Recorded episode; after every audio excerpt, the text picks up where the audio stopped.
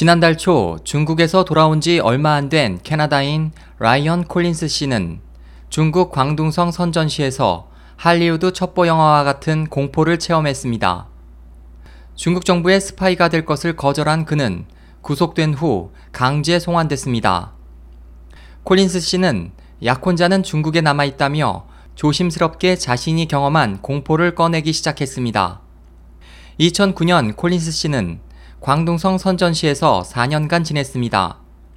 컴퓨터 기사인 그는 무역 업무에도 종사해 곧 중국에서 자신의 회사를 시작할 계획이었습니다.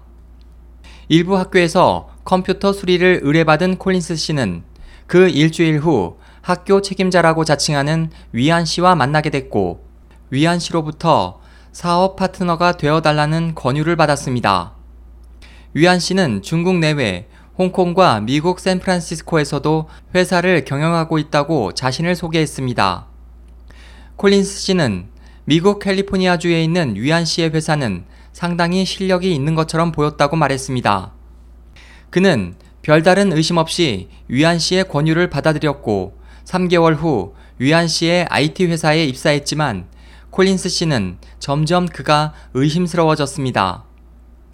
중국에서 태어나 어린 시절 해외로 간 위안 씨는 여러 이름을 사용했고 싱가폴 여권을 소지했습니다. 위안 씨의 아버지는 중국군 소속으로 비밀 경찰의 보호를 받고 있어 권력이 매우 큰 것 같았다고 콜린스 씨는 말합니다. 그런 가운데 위안 씨로부터 중국 정부의 공작원이 되어 캐나다의 기밀 정보를 수집하도록 제안을 받았습니다. 이상하다고 여긴 콜린스 씨는 위안 씨에게서 떠날 것을 결심하고 이틀 후 위안 씨에게 메일을 보내 사직 의향을 전했습니다. 위안 씨로부터 알았다, 조심해달라는 메일이 곧바로 날아온 후부터 의심스러운 상황이 나타났습니다. 낯선 사람이 빈번하게 문을 두드리거나 어디를 가도 미행을 받았습니다. 콜린스 씨와 약혼자가 신변의 위험을 느낀 일도 자주 발생했습니다. 이 같은 상황이 2주간 계속되자 콜린스 씨는 홍콩으로 가 캐나다 대사관과 부친에게 도움을 구했습니다. 선전시에 돌아와서도 신변에서 의심스러운 사건이 많아지자 경찰 당국에 보호를 요청했지만 별다른 답변을 받지 못했습니다. 5월 30일 그는 경찰 당국에 불법 취업과 입국 비자 위조 혐의로 체포됐습니다.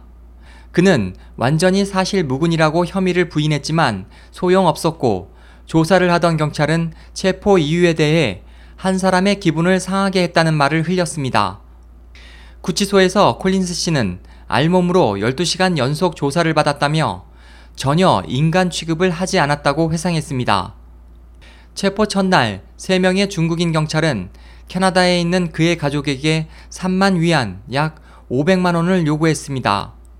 일주일 후인 6월 7일 그는 석방됐지만 집에 잠시 들르는 것도 허용되지 않고 그대로 홍콩으로 강제 출국당하고 향후 5년간 중국 입국 금지라는 통지를 받았습니다. 캐나다 외무부 대변인은 오타와 당국과 캐나다 영사관은 콜린스 씨의 구출에 전력을 다했다며 세부 사항은 밝힐 수 없다고 말했습니다.